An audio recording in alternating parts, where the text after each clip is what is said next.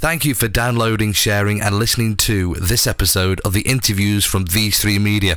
I'm Daz Antrobus, and in this episode I talk to Ian Collins from Talk Radio and talk about his career, the subjects he hates to talk about on the radio and radio in general. This is a proper geek fest.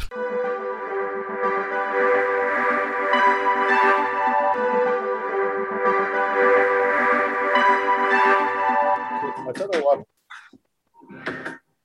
I've got to get the outtakes on it because they're the best bits. Well, I can't even find... Oh, I know where it is. Hang on. What is that, DJ? That. Is it that?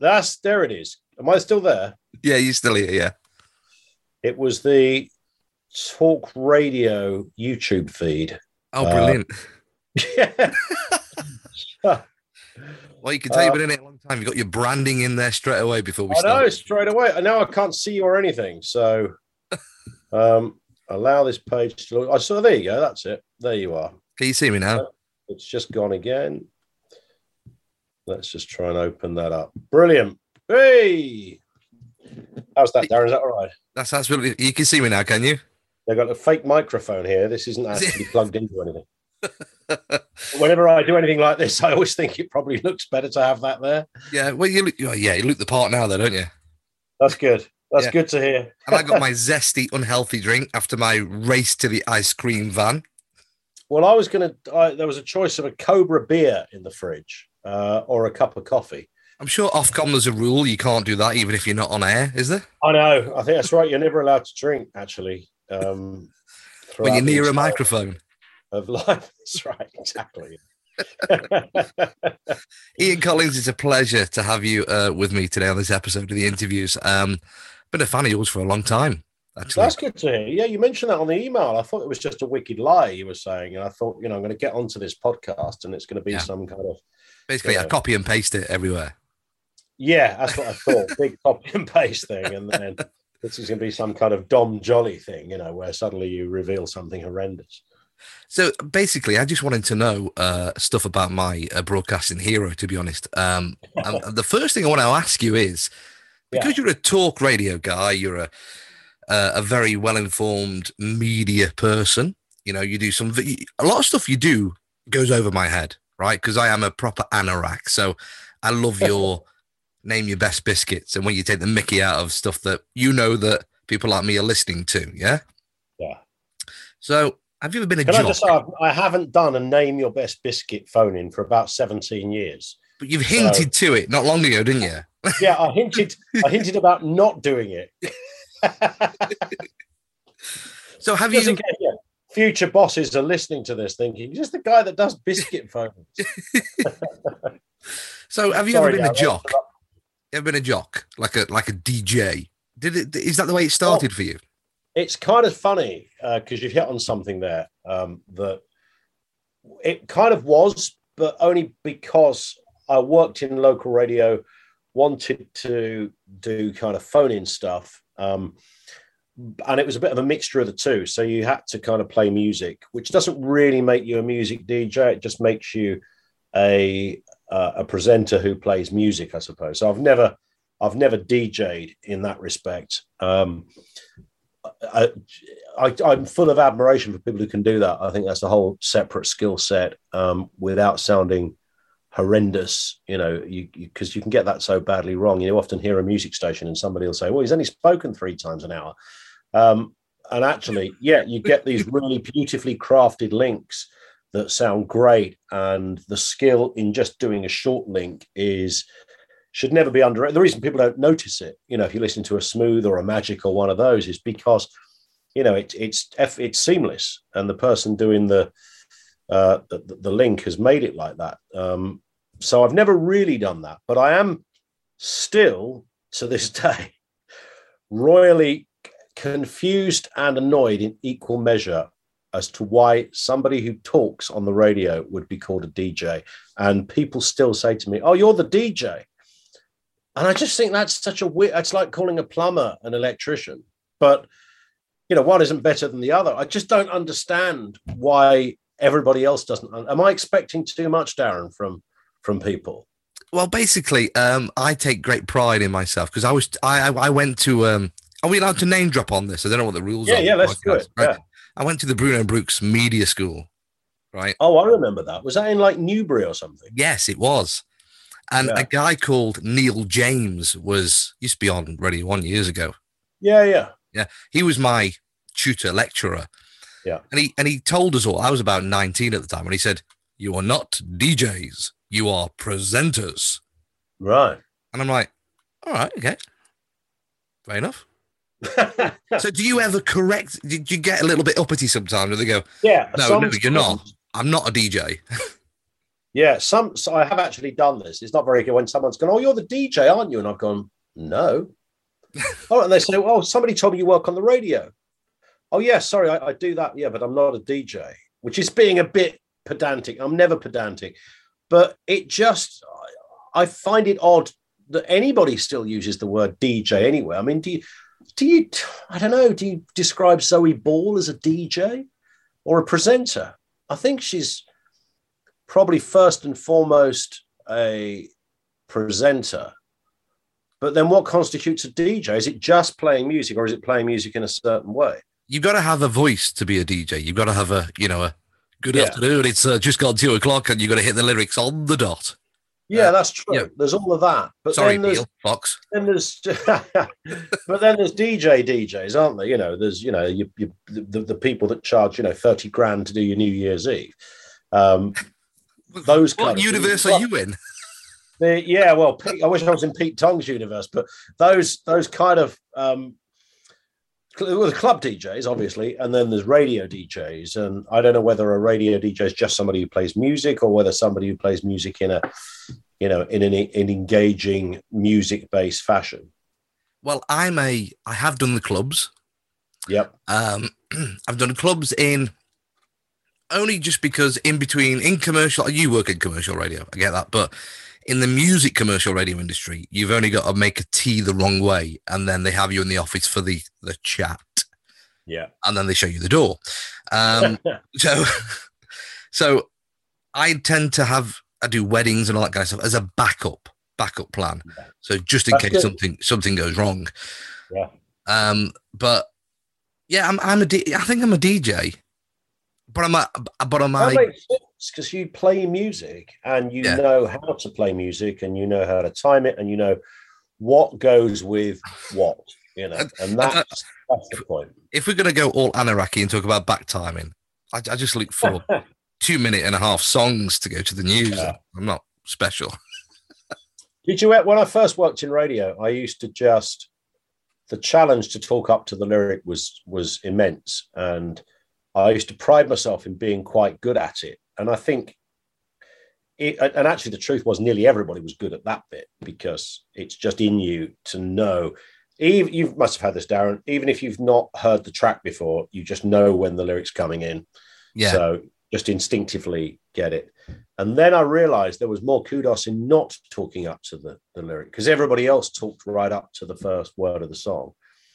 And I kind of stopped doing it. So I went about 5 seconds before.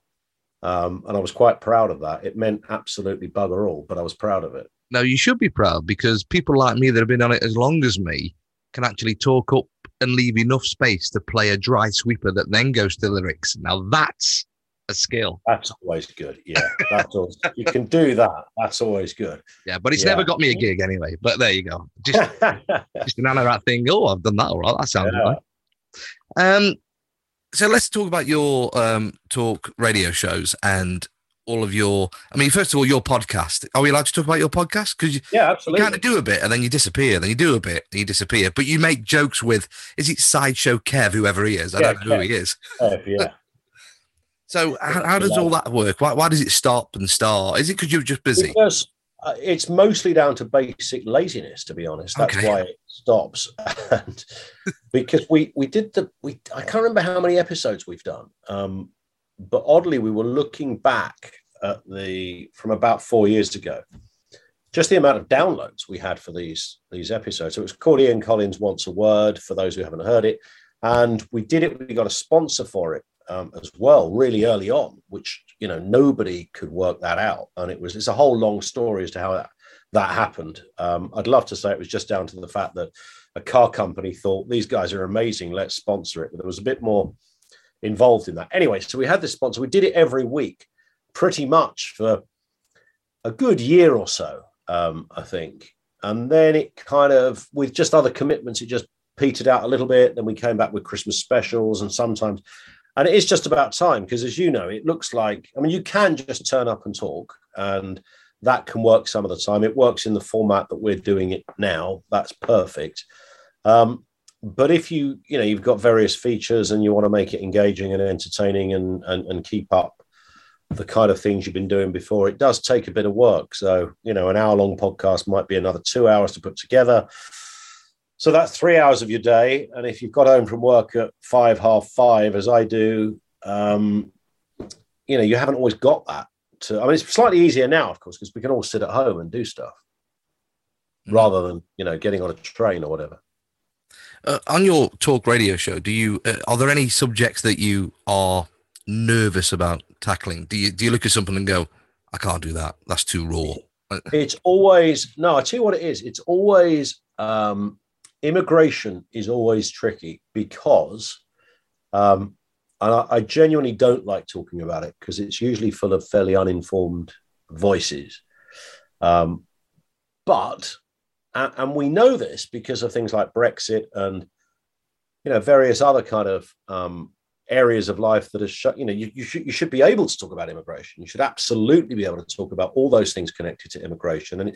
And previously, people had felt disenfranchised and missed out because they were told, if you talk about this, then you're a mad racist. And, you know, lots of people who really are not mad racists are thinking, hang on a sec, I've just got an opinion on, you know, immigration, on social cohesion, or whatever it happened to be. But the debate sort of got closed down, and then certain high profile figures in the world of politics kind of take it over, and then it gets tarnished again with the kind of race brush. So, and something as important as immigration, from all angles, you should be able to talk about that. The trouble is that often people just use the wrong terminology. And I'm not talking about racial slurs. I'm just talking about, you know, if you talk about racism in a casual way, it sounds like you don't care. So somebody rings up and they say, you know, the trouble is when they come over here, and straight away that phrase, they come over here, will sound, and it shouldn't be like this because it's just a statement of fact, but because that's the sort of very phrase that's been picked up on as being, you know, a bit dubious, it just means that you end up policing language in a way that you don't want to police, because you want it to be a free debate. But you're also aware that, you know, people can slide very easily into, I don't even mean lazy language, just stereotypical language. And that stereotypical language has now become sort of reasons to point the finger at people. So just the use of the pronoun they when talking about immigration somehow sounds wrong, despite the fact that it's inaccurate. It sounds uncaring, it sounds dismissive, and it might not be. It might just be somebody's way of conveying their thoughts. So my point, I think, overall is it's just a very tricky debate to have.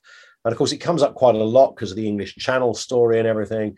And it's very, very hard to ever get, you know, to the bottom of it, or to get, you know, it's a bit like Brexit in that respect. You know, you go around in circles.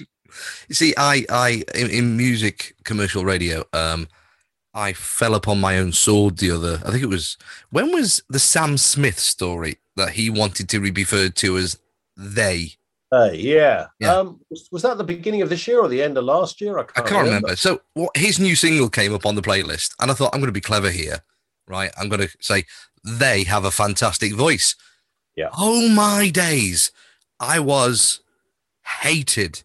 Really? Yeah. I was getting, because I do a family show, a weekly breakfast show.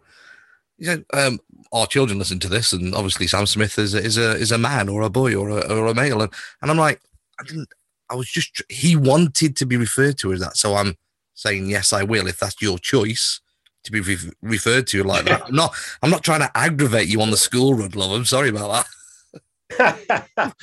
You see, that's also a really tricky area at the moment when you get into kind of gender issues. And the you know, there's obviously some huge debates going on between, you know, I mean, J.K. Rowling, for goodness sake, you know, the author of Harry Potter, has found herself as a controversial figure in the gender debate. I mean, you can't make this stuff up. And you think, I'm pretty sure J.K. Rowling doesn't hate anybody. In fact, I'm 100% sure she doesn't hate anybody. And it might just be she's got certain views that somebody disagrees with. So you get this kind of this group of people called TERFs, trans exclusionary radical feminists or something. So certain fairly robust and forthright trans voices don't like, there's a group that they call the radical feminists. And radical feminists are saying, look, whatever goes on in this debate, women should also have, the word woman should be reserved for people who've got a woman, a backstory of being female and all that goes with that. And they want to protect that. So that group are being called bigots by another group. And J.K. Rowling finds herself in that group. And then you've got another group in the trans community who are quite radical and quite right-wing. And they don't recognize or acknowledge, or some of them don't recognize or acknowledge the gender, non-gender. I'm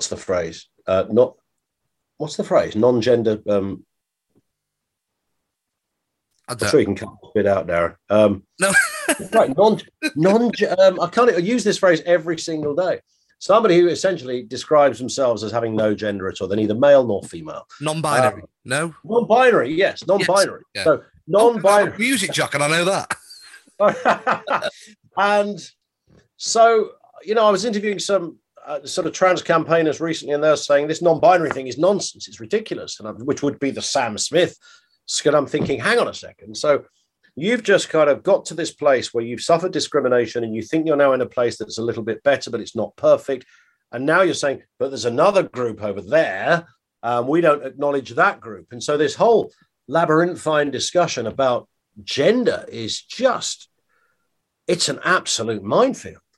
It's completely bamboozling, I think, to anybody. And there's a lot of presenters, I think, leave that alone for that reason. I should never have you know, pampered to his whatever he wanted us to pamper to when I referred to him as them or they. But what I was trying to get at is that when I joined media and radio, it was fun, it was exciting, it was kind of cool. You were a bit like a pop star, and you remember them days, don't you? Oh, yeah. Being in the media was exciting. But now, it's if my son ever said to me, my eldest son who's 16, he wants to work in media, I would say to him, be very, very careful, because you can say one thing that you think is quite funny and it's okay because you're not offending anybody, but the world will jump on you. Yes. And sometimes it's a perception rather than a reality. So companies react to the fallout, not the actual thing that happened. You know, I've seen statements from people who've, you know, lost their jobs, and companies have said, you know, we completely acknowledge that, you know, our employee did nothing wrong. And, you know, however, we now think there's, you know, sufficient conversation around this. And you think this is really strange. And I see it all the time when, you know, whether it's a comedian on social media or there was a comedian after the, you know, after the Euro final that, you know, said a bunch of terrible things on social media. And I thought, why did he write that? Because he's literally just signed his own death warrant. He'll probably never work again. And it's, you know, it's right that people are called out for saying terrible, horrendous and offensive things. I get that, although offense is, you know, in the big debate on that. But some things are categorically wrong. We also know that.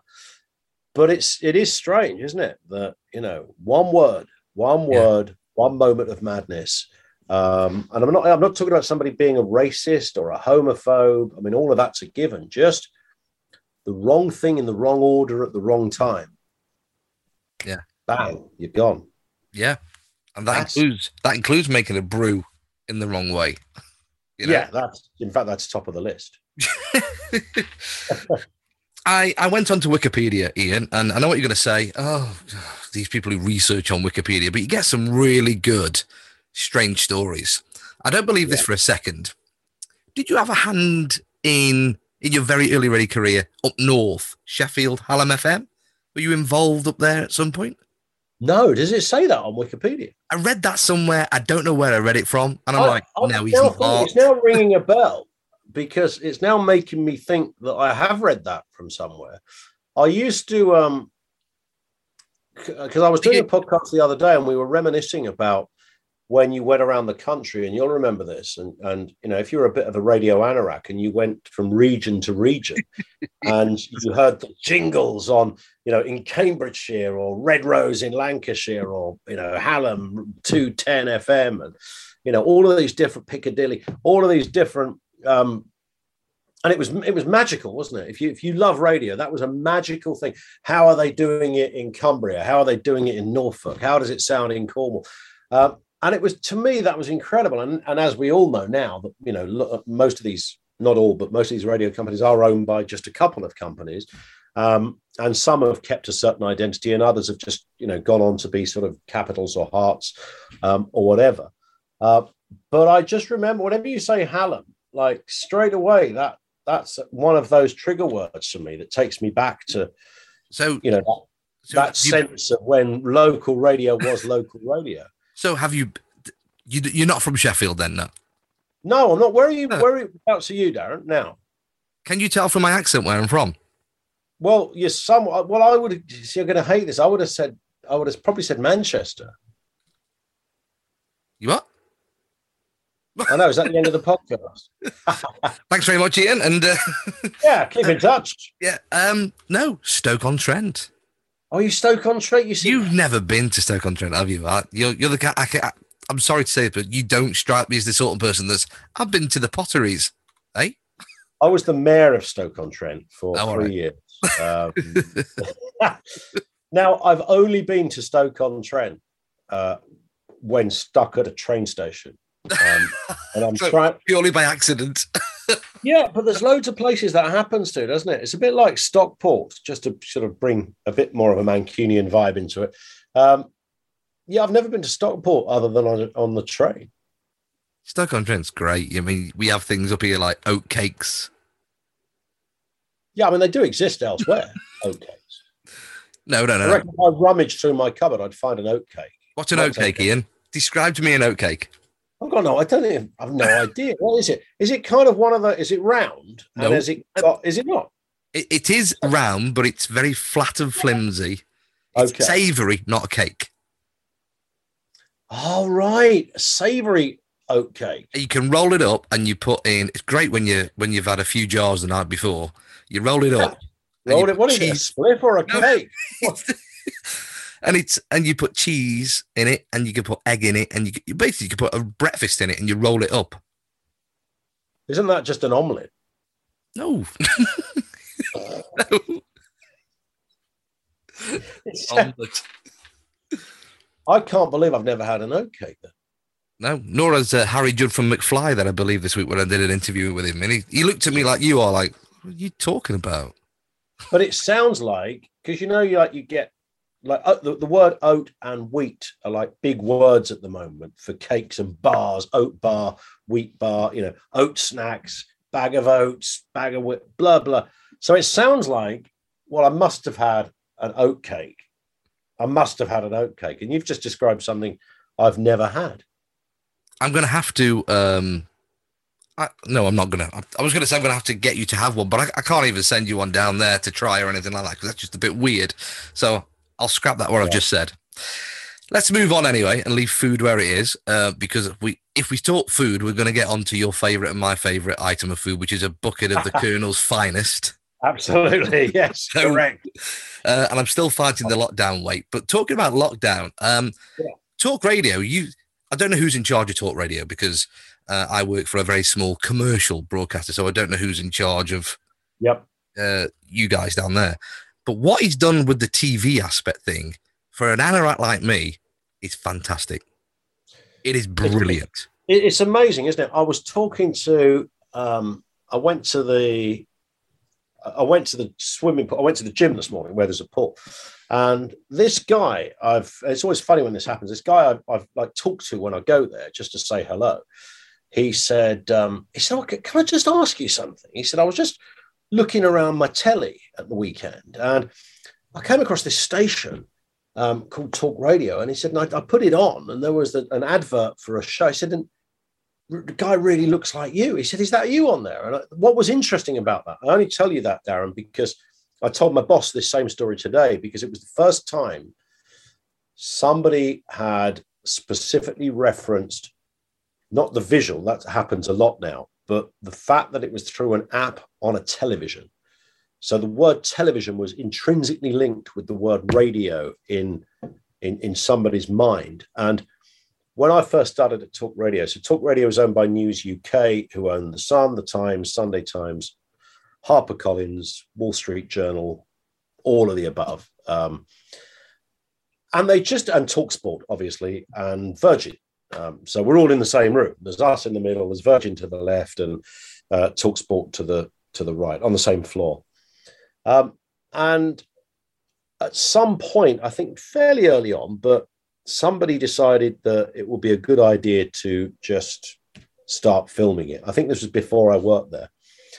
And then they obviously thought this could be quite good. This could be our USP. This could really work for us. And then decided to, start making good the background. So it wasn't just a studio. It was purpose-built, nice screens, and then more camera angles. And then fast forward to where we are today. I mean, I work in radio. I used to be able to go to work dressed like this. I now walk into work in a suit with a tie, and the first room I have to head for is the makeup department, where Marta and Magda diligently make some very ropey-looking people look rather good. And now it's kind of all about that. It won't suit every radio station, but for Talk Radio, that's become absolutely huge. So it's gone from being something you could just watch on YouTube to being a dedicated app on your phone or your tablet, your smartphone. I feel like I'm doing a live read. So it's a bit like that. But now, because TVs are smart TVs as well, and you have apps on your television, it's also on there as well. So and I know some people kind of they scratch their head and go, no, radio should be radio. And that's the beauty of it and the magic of it, that you don't see all of that. And that will be the case and should be the case for many formats, but actually for Talk Radio, it just works and it's become a big thing. So you suddenly have, we're all in the commercial world here.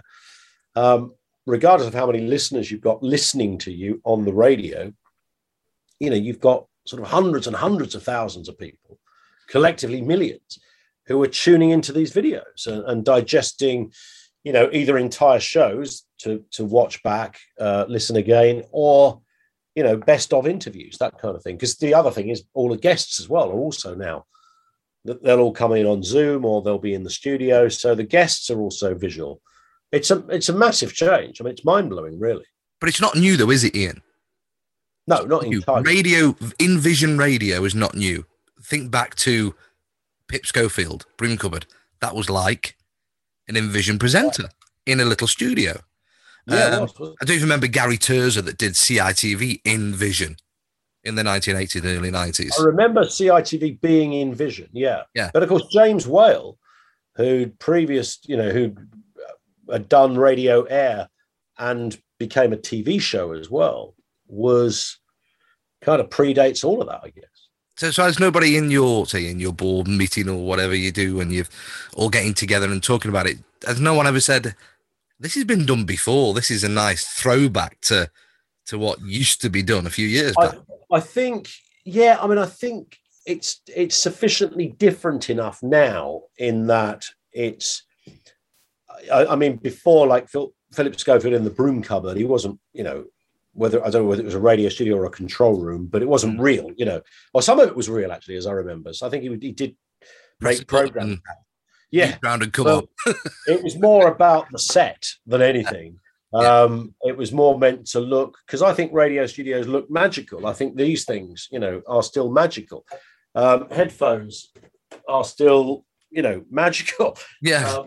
Even though now we have to wear those little kind of things that you'd expect Gary Barlow to be wearing, so that they don't see the headphones above your head. So I think they've just really, capitalized on something that they thought, will this work? It appears to have worked, and they've really run with it and thrown a lot of resources at it to make sure that it, it becomes their thing. So in radio terms, I think Talk Radio have kind of, probably scuppered a lot of people on that one. What's next for Talk Radio? Can they go any further? Or have they come to a point where we've done everything we can with the basic idea of radio? There's nothing. I think Talk Radio is very much still in the ascendancy. It's kind of still being discovered by a lot of people. When I first started in national radio, which was on the original Talk Radio, and then that became Talk Sport. And I've told this story a load of times, that I remember when Talk Radio started. So Talk Radio started in 95, but in around about 98, somebody, I can't remember who it was, producer or whoever, said, in 20 years' time, there'll be 50 of these stations in the country, national talk stations. And the reality is, in 20 years' time, there's actually less than there was in 1998, because although Talk Radio is back, there's LBC, which is now national through DAB. I mean, Five Live to a degree, but that's sport as well as, in the States, literally every state, as you know, has, 10, 15, 20 talk stations, just talk, doing news and current affairs. And in the UK, we just haven't really gone there. So I think with Talk Radio coming into vision as well, and Talk Radio is a little bit more alternative than, certainly in the BBC, in that it does explore, other narratives. It does ask some of those questions that don't get asked, lots of, even COVID, you don't have to be a conspiracy theorist to want to ask questions about, stuff that doesn't make sense. If anybody's made sense of COVID, then you're either a witch or you're kind of, somebody that knows something in the higher echelons of government the rest of us don't know. It simply doesn't make sense, but none of it makes sense. So we'll ask questions around some of those areas that don't make sense. I was reading the other day, just to dwell on that point for a second, because you do have to be careful, because the minute you question, there is a belief that if you say anything that questions the narrative, you're called a conspiracy theorist. Now, I'm the guy that attacks the conspiracy theorist, so it's very unusual if I get called a conspiracy theorist, because I'm normally taking the pee out the conspiracy theorists, and there are plenty of them who say the most extraordinary things. But there was this stat I was reading about, and we confirmed it, that a lot of people have died in the last year and a half. 135,000 people have died of or within 28 days of having a positive test, as we now know. And under 30s, the figure is 260, I think it is. So 260 people under 30 out of 130,000 have died with COVID written on their death certificate. In all probability, people with some very chronic underlying health conditions. So you could go as far as saying it's pretty unusual, almost unheard of, for anybody under 30 to die with COVID in any capacity. So why would you want to vaccinate all those people, given that in any other walk of life, doctors will do everything not to give you medicine, even when you think you want it? They'll always go, no, no, no, no, no. So that's not unreasonable to ask that question. I asked a virologist that question today, and he gave me quite a good answer. It divided the room, but it's not unusual to ask that. And I think we're living in a world where not enough places ask those questions. That's not a conspiratorial question. That's a question that anyone with a brain would ask themselves. What? And fine, there's a great answer. It doesn't mean there's some shady Illuminati out there cooking up plans and trying to control the world. It's just a question, but my experience is those kind of questions aren't asked enough. And I think Talk Radio have been pretty good at asking those questions. I want to go back and talk about the anorak stuff. Now, you're a Talk Radio host, and yeah. I'm not a Talk Radio host. So if I say something wrong, I'll probably get the sack tomorrow, right? But commercial music radio is not what it used to be. Am I right in saying that? That's about right, isn't it? You know, yeah, absolutely. I can't walk out of my studio and send a demo to my mate that works in another local radio station and go, "You got anything going? Yeah, come down and see us." That doesn't happen anymore, does it? That's correct. Correct. Yeah. So, but what I want to get at is, where do you stand, Ian Collins, on looking at all of these big groups that have bought up all these radio stations? Now, I completely get the business makes the world go round. Yeah. That's the world we live in. I understand that. I'm not bitter about that. But what I am a little bit bitter about being a commercial music radio presenter is that how would somebody like me move somewhere else? So my advice from you, Ian Collins, yeah, what's my next? I'm 40. What's my next step? So I remember when, again, one of those conversations that I'm sure you had as well, when I first worked in local radio, as in didn't get paid, just you to turn up. I remember two things. I remember the head of music saying, we were talking about American stations that play, you know, when that voice goes, and now another 8 in a row. And it used to seem incredible that any station could play 8 songs in a row without somebody talking. And this guy said to me, he said, I promise you, he said, there will be a time when stations in this country are playing 8 songs in a row. It will happen. And he said, and I'll also tell you, there'll be a time when, you know, 2 or 3 companies will own all the radio stations. To go back to our previous conversation about, you know, the beauty of all these different, you know, even seeing the logos of all those different stations was magical. And of course, both those things turned out to be correct. And it's funny because I worked for a company, the last company I worked for, that kind of do own most of those or many of those stations. And I remember being in the staff meetings when they would say, oh, we've just acquired this group or that group, and we'll be changing the name to this, and that group will be called that. And part of me thought, wow, that's if I owned this station, I'd be doing just exactly that. But there was another part of me, and it was only the romantic part, that thought, you know, that's kind of strange because it has sort of lost a localness. That said, if I was listening to you just by dint of your accent and your kind of, you know, your knowledge of the terrain and the area. Can I stop you? If you mention the Beeb, by the way, my local BBC radio station, I'm going to throw my phone at the screen because that door has closed on me 4 or 5 times over in the last 3 years. It's opened, closed, opened, closed. It's kind of strange because before I went to Talk Radio, I had a little moment at the Beeb at BBC Kent. So your station would be BBC Radio Stoke. But of course, BBC Radio Stoke. In fact, there's somebody from Radio Stoke that has, I can't remember who it is, that tweets me every now and again, or used to. Is it a lady?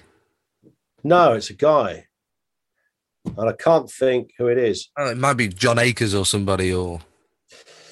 Yeah, anyway, it's kind of strange, isn't it? Because the BBC is sort of, you know, slightly... and they changed all the local schedules, didn't they, after, you know...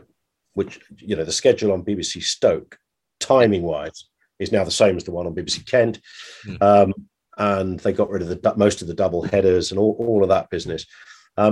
And now I no longer really understand the point of BBC local radio than anything. You know, I get the, you know, breakfast shows, you know, do have their local content. And it's kind of as if, like, let's play loads more music, but also name check all the local places. See, so that makes everybody feel good, and that's it. I need to interject here, Colin, because I've got a really good story to tell you, right? So I've sent my BBC style demo, right? I said this interview was going to go really anorak styly, but obviously it has. So I've sent it to BBC Birmingham, sent it to a number of other BBC stations out of the area, and they all love it. They said, if you lived locally to here, the door would be open for you. Right? I'm like, great. But you've got a Stoke-on-Trent accent, so you need to send it to X, Y, and Z there. I do that, and they go, nothing here for you at the moment because we've got plenty of local presenters. No, they haven't. The breakfast presenter's from Southampton. The breakfast producer is from on the south coast somewhere. That's interesting. The mid-morning presenter is from Birmingham. why are they not on their own BBC station? So nobody actually on air is a Stokey. Yeah. So I'm like... It's funny because you're right. BBC Essex, I think I'm right in saying that the breakfast show presenter is from Edinburgh. So... But that would, the only place that wouldn't work is that you or I could never get a job on BBC Scotland. Yes. In a million years. Would you want to go to Scotland? Do you talk radio? No, I haven't applied there for weeks. But they wouldn't. They just wouldn't put an English voice on a Scottish radio station, but they would put a Scottish voice. To make it even more mysterious, they would put an Irish voice, which isn't even the same country, on an English radio station. Yes. So, you know, you have Ronan Keating doing the Magic breakfast show. That's national, but, you know, even locally. So I've never quite known how that accent thing works. That's kind of strange, isn't it? I've just come to the fact that now I'm 40. I just think, I'm in my last radio gig for my career, unfortunately. I think when my boss, who is a businessman, decides to sell out and call it a day, I think that'll be me done. I need to go and find a paper round again or something. I don't know. I'm qualified for nothing apart from talking. So I know it's weird, isn't it? I think, BBC is, you know, should have a place, and I just don't quite know what it is now, because as you say, radio, music radio wise, that's kind of not really. I don't know where the next evolution is of that. I don't know if there is another evolution other than, you know, keep playing. I mean, I'm always amazed when, you know, because you talk to somebody who's, you know, some friends of ours, their daughter, who's about 13 or 14. And I asked her, you know, summer barbecue, what radio station she listened to. This is absolutely true. She didn't know what the word radio meant. Right. She said, what's that? What's a radio station? I said, that plays music. She said, what, like Spotify? So, well, no, but they're stations. So I was trying to explain she had no concept of it. She doesn't listen to a radio station. And then when you look, you know, when the listening figures come out, you know, it says that, you know, Capital across the UK has 66 trillion listeners. And you think, wow, so people are still listening. Heart's got, you know, similar number. Kiss, whatever, Magic, all the usual suspects. You think, well, so there is still lots and lots of people listening to conventional radio, despite the next group, you know, not. And it's kind of funny, isn't it? I don't know where that goes. Well, a lot of my old radio colleagues from other stations that have lost their jobs, they've said to me, why don't you get yourself involved in a community station? I go, well, I got a problem with community stations. I live in a world where I have to pay bills. Yes. So maybe I can talk to our mortgage provider at home and go, going to go work for free because that's the only thing I can do. So do you mind? Yeah. True enough. Yeah. True enough. Ian Collins, I know you've got to shoot anyway. So thank you. Thank you so much. We can talk about this for a long, long time. And yeah, it's been a pleasure to talk to you. Just before you go, just one more last thing. Judging from me talking to you now, would I make it as a talk show or a talk radio host? Would I carry one? You've got a fantastic voice, and you've got a good... I mean, there is something about the regional accent. I envy the regional accent because, you know, I'm now bog standard Southern accent, and I just think that's, you know, in the world we're currently in. It's funny how we all have these kind of like the sort of self-analysis of who we are. It's the delivery that matters, doesn't it? When I first wanted to get into radio years ago, I probably had the right voice. And now I always think, wow, if you've got a bit of an accent, I think that gives you an edge. It gives you an attitude, so I think you could be, with your accent, you could be a worse presenter than me, but sound like a better one. Because the accent can do it. I don't mean specifically me and you. I mean, generally speaking, I think an accent can buy you a lot of... There's various things. The tone of voice can buy you X amount of house points with bosses or with listeners. So tone of voice, accent can be another one. I mean, if Ant and Dec had southern accents, they wouldn't be Ant and Dec. No.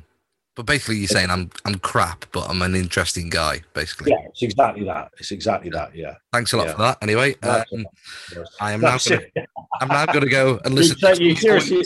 I'm going to go listen to Tommy Boyd's old podcast. You take the point, though, that I think that, yeah, I think your accent is not only a great accent and a great voice, by the way, as well as your accent, but still widely missing in kind of talk formats. It's just not there, really. It's just simply not there. Yeah. You know, who's that person nationally that has that accent? But you've got to be a well-known name. You're a well-known household name. All your colleagues are well-known household names, so little Daz Antrobus from Snee Green in Stoke-on-Trent ain't gonna jar the door open. Do you know what I mean? Yeah, but I think there's never been a time now when people don't better than now when people just don't. You know, the idea that you've somehow got to have worked X amount of years, you've got to have been on Fleet Street for 14 years and all that. I misguidedly thought you still had to do all that stuff. And now, you know, somebody will be on air. I'll look at the schedule and somebody's on air and I'll think, hang on, how did that happen? Not necessarily on our station, you know. And you think, what do they do? They've never been on the radio in their life. Yeah. And they've put it on and they're actually, you think, shit, they're actually quite good as well. Just to make it even more annoying.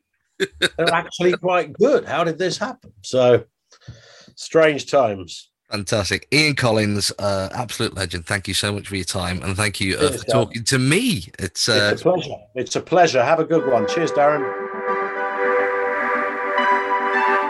Keep checking back to the Interviews podcast series from V3 Media for more exciting podcasts from famous people, not so famous people, and interesting people that have a story.